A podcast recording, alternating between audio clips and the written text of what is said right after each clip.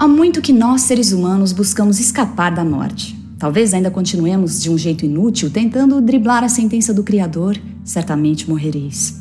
O apóstolo Paulo diz que morrer é lucro, mas a verdade é que ninguém quer morrer, nem mesmo quem atenta contra a própria vida.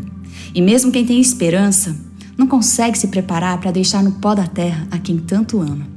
Apesar de ser a única esperança da vida, para nós a morte continua tão estranha, apesar de milênios de convivência com ela. A solução bíblica para a morte é a ressurreição.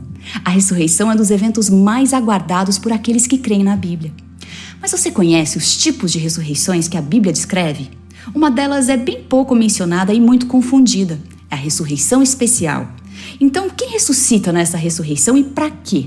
Nossa conferência está apenas começando.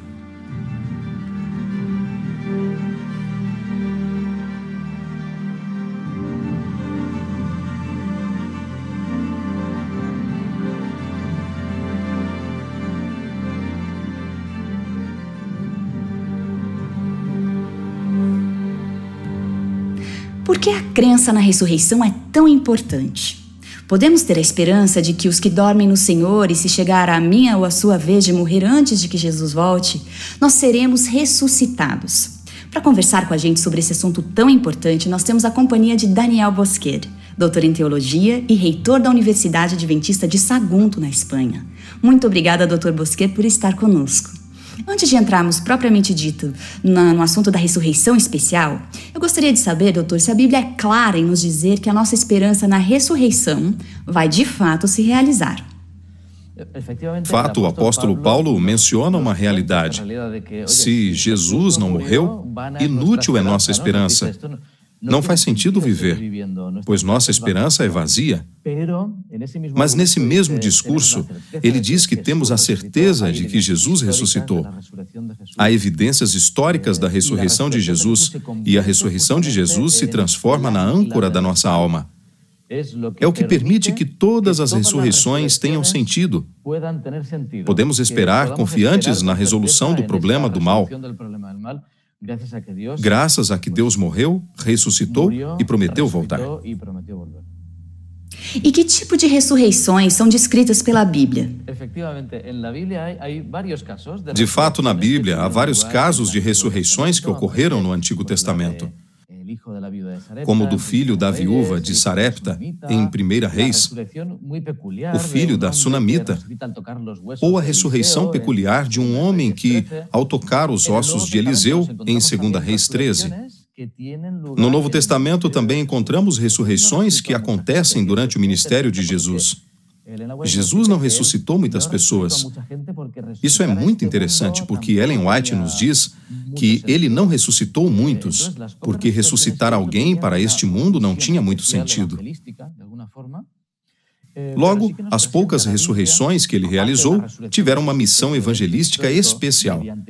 Mas a Bíblia nos apresenta, além da ressurreição de Jesus, que é o evento histórico por meio do qual todos os outros adquirem sentido, ela fala de ressurreições futuras, uma ressurreição geral na segunda vinda de Jesus, que o apóstolo Paulo descreve em 1 Tessalonicenses ao dizer: Dada a ordem, com a voz do arcanjo e o ressoar da trombeta de Deus, o próprio Senhor descerá dos céus e os mortos em Cristo ressuscitarão primeiro.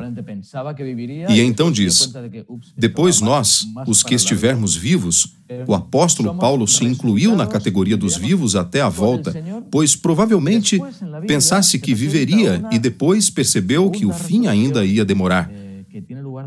Mas disse que seríamos ressuscitados e viveríamos com o Senhor. Depois a Bíblia apresenta uma segunda ressurreição que acontecerá após o milênio. E essa ressurreição é uma ressurreição para a condenação. Sendo assim, podemos identificar ressurreições históricas na Bíblia, nas quais Deus intervém. A ressurreição de Jesus, que é o eixo central do plano da salvação, e depois apresenta uma ressurreição geral na segunda vinda de Jesus e uma segunda ressurreição no fim do milênio que é a ressurreição da condenação.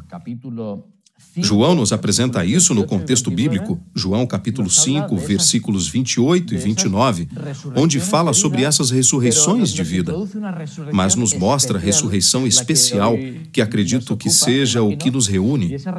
Essa ressurreição especial acontecerá pouco antes da segunda vinda de Jesus. O apóstolo João diz em João 5, 28 e 29: não fiquem admirados com isso, pois está chegando a hora em que todos os que estiverem nos túmulos ouvirão sua voz. Os que fizeram o bem ressuscitarão para a vida, e os que fizeram o mal ressuscitarão para serem condenados. Ele nos fala da ressurreição para a vida na segunda vinda e da ressurreição da condenação também. Então, nessa ressurreição, todos aqueles que morreram desde o começo do mundo vão ressuscitar? Não, não. De fato, os mortos em Cristo são ressuscitados, e os ressuscitados para a condenação o farão após o milênio. Em Apocalipse 25 e 6, lemos que o restante dos mortos não voltou a viver até se completarem os mil anos. Diz também. Felizes e santos os que participam da primeira ressurreição. A segunda morte não tem poder sobre eles. Serão sacerdotes de Deus e de Cristo e reinarão com ele durante mil anos. Assim, temos a ressurreição dos redimidos na segunda vinda de Jesus e a ressurreição da condenação que acontecerá no fim do milênio. Agora sim chegamos no tema-chave da nossa conversa, doutor. O que é a ressurreição especial e por que ela existe, já que haverá uma ressurreição para a vida eterna e uma ressurreição para a condenação eterna? A ressurreição especial, que em alguns lugares é uma ressurreição parcial ou limitada, é muito interessante porque, quando unimos os textos bíblicos, descobrimos que em Apocalipse, capítulo 1, 7 diz: Eis que ele vem com as nuvens e todo olho verá, até mesmo aqueles que o traspassaram, e todos os povos da terra se lamentarão por causa dele. Assim será. Amém. Então, de repente, algo novo entra em cena. Segundo a Bíblia, aqueles que traspassaram Jesus, os que participaram da sua morte, verão Jesus retornar. Mas, claro, como essas pessoas do primeiro século poderão testemunhar a segunda vinda se não ressuscitarem? Esse verso nos indica implicitamente que antes do retorno de Jesus haverá uma ressurreição especial que estará formada por essas pessoas. Aliás, quando Jesus diz aos fariseus e saduceus, ele lhes diz, por exemplo, em Mateus 26, Chegará o dia em que vereis o Filho do Homem assentado à direita do Poderoso e vindo sobre as nuvens do céu. Da mesma forma, quando Jesus se despede de Jerusalém, ele diz: Eis que a casa de vocês ficará deserta. Vocês não me verão mais, até que digam: Bendito é o que vem em nome do Senhor. Jesus então descreve um grupo de pessoas que participaram da sua morte, que o rejeitaram no primeiro século e que serão testemunhas mediante uma ressurreição especial na sua segunda vinda, com poder e grande glória. Portanto, há um grupo especial formado por aqueles que participaram da morte de Jesus. No entanto, a Bíblia também nos fala de outras pessoas que também farão parte dessa ressurreição especial.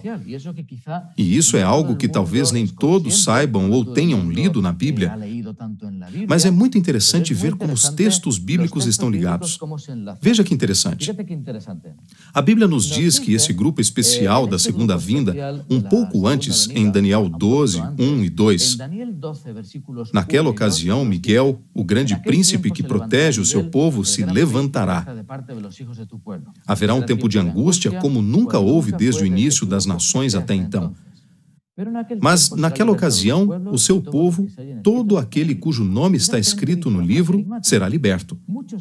E, de repente, diz uma frase misteriosa: Multidões que dormem no pó da terra acordarão, uns para a vida eterna, outros para a vergonha, para o desprezo eterno. Ou seja, de repente, o profeta Daniel nos diz que, naquele momento, no tempo do fim, muitos que dormem acordarão. Isso é muito interessante porque João nos disse: Todos os que estiverem nos túmulos ouvirão a sua voz. Esses ressuscitados são os redimidos. Mas aqui Daniel diz: multidões e não todos. Multidões acordarão, uns para a vida eterna e outros para a vergonha, para o desprezo eterno. É muito interessante porque, quando Apocalipse 1,7 diz que os que o traspassaram serão testemunhas da sua segunda vinda, já identificamos um grupo. Os que serão ressuscitados para vergonha e desprezo eterno são aqueles que participaram ativamente da morte de Jesus. Eles ressuscitarão para vê-lo voltar e depois serão condenados e mortos, para ser ressuscitados novamente após o milênio. Mas ele nos diz ainda mais: muitos daqueles que dormem serão ressuscitados para a vida eterna. Bem, mas quem faz parte desse grupo, que não são todos os ressuscitados, mas um grupo dos que dormem e serão ressuscitados para a vida eterna, para identificar esse grupo, precisamos ir ao Apocalipse. Encontramos a identidade desse grupo em Apocalipse 14, 13, que diz o seguinte: Felizes os mortos que morrem no Senhor de agora em diante. Diz o Espírito: Sim, eles descansarão das suas fadigas, pois as suas obras o seguirão. Novamente temos uma frase misteriosa: Felizes os mortos que morrem no Senhor de agora em diante. Essa é uma bem-aventurança, mas para os mortos. Isso é algo peculiar na Bíblia, e ainda mais os mortos que morrem de agora em diante. Como podemos descobrir em qual período histórico isso acontecerá? Nesse verso, o contexto é muito importante. O capítulo 14 de Apocalipse é muito conhecido pelos adventistas porque fala da mensagem dos três anjos. Ele descreve a mensagem dos três anjos. Depois nos diz: Felizes os mortos que morrem no Senhor de agora em diante. E continua no verso 14 sobre a segunda vinda. Diante de mim estava uma nuvem branca, e assentado sobre a nuvem, alguém semelhante a um filho de homem. Ele estava com uma coroa de ouro na cabeça. Então encontramos uma bem-aventurança para os mortos de agora em diante. E quando tentamos descrever o período de tempo, sabemos que é no contexto da pregação das três mensagens angélicas e antes da segunda vinda. Isso também é muito interessante, porque entendemos melhor a localização no tempo graças a Daniel 12. Em Daniel 12, nos versos 11 e 12, vemos que, depois de abolido o sacrifício diário e colocado o sacrilégio terrível, haverá 1.290 dias. A próxima frase misteriosa continua: Feliz aquele que esperar e alcançar o fim dos 1335 dias. Novamente, vemos uma bem-aventurança para aqueles que esperaram 1335 dias. Há muitas discussões teológicas sobre esse período de 1290 e 1335, mas o consenso da teologia adventista o vincula com os 1260 anos de Daniel 7 e Apocalipse 12.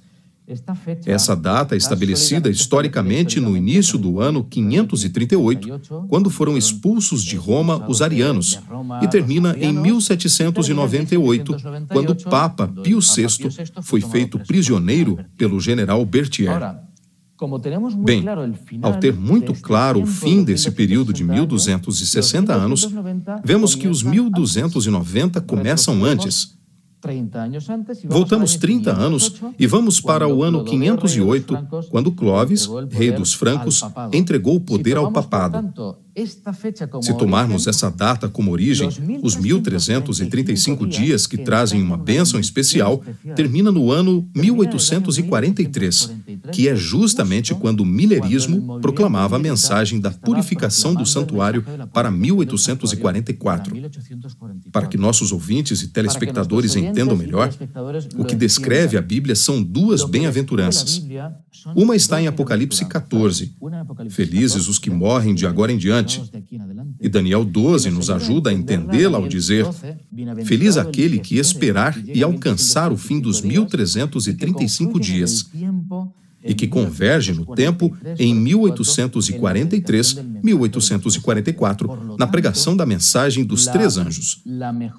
Portanto, a melhor interpretação que encontramos na Bíblia é que a bênção que essa bem-aventurança inclui é precisamente formar parte desse grupo especial dos muitos que dormem e serão ressuscitados para a vida eterna pouco antes da segunda vinda de Jesus.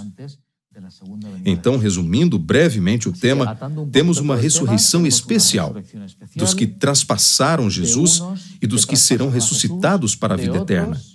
E quem são esses? Apocalipse 14 e Daniel 12 nos ajudam a entender que há uma bem-aventurança especial para que todos aqueles que morreram na esperança da mensagem dos três anjos desde 1843 ou 1844 em diante façam parte de uma ressurreição especial que terá o privilégio de ver em primeira pessoa e em direto a segunda vinda de Jesus. E as ressurreições do passado, descritas na Bíblia, doutor, elas foram para a vida eterna ou as pessoas que ressuscitaram naquela época morreram novamente? Na Bíblia aparece, por exemplo, a ressurreição de Moisés, que é especial, porque ele foi ressuscitado e levado ao céu. Elias nem mesmo conheceu a morte. Ele foi transportado para o céu. É por isso que na transfiguração, quando aparecem Moisés e Elias, eles representam os redimidos. Moisés representa aqueles que morrem e são ressuscitados, e Elias, os que são levados sem conhecer a morte. As outras ressurreições do Antigo Testamento são ressurreições para esta vida ressuscitaram e depois, finalmente, morreram. Mas Moisés foi um caso especial no Antigo Testamento. No Novo Testamento não mencionamos um caso especial, o daqueles que ressuscitaram quando Jesus morreu. Quando Jesus morreu, houve um terremoto e os sepulcros se abriram. E a Bíblia nos diz que muitos dos que dormiam no pó foram ressuscitados, que apareceram a muitos e foram levados como primícias ao céu. Eles também foram ressuscitados para a vida eterna, porque não tiveram uma morte na terra depois. Ou seja, morreram, ressuscitaram nesse momento especial e foram levados para o céu. Sabe, doutor, eu sou a quinta geração de adventistas. Eu ouvi e cresci ouvindo meus avós falando sobre a volta de Jesus, pensando que eles iam ver Jesus voltando nos dias deles. Meus bisavós também acreditavam que Jesus viria no dia deles, os tataravós também. E essas pessoas elas morreram não apenas crendo, mas anunciando a volta de Jesus que eles não puderam ver. Então é muito emocionante pensar que Deus preparou um momento todo especial para que eles vissem a sua esperança sendo concretizada. Isso me emociona muito. A seu ver, doutor Daniel, qual é a essência dessa mensagem sobre a ressurreição especial?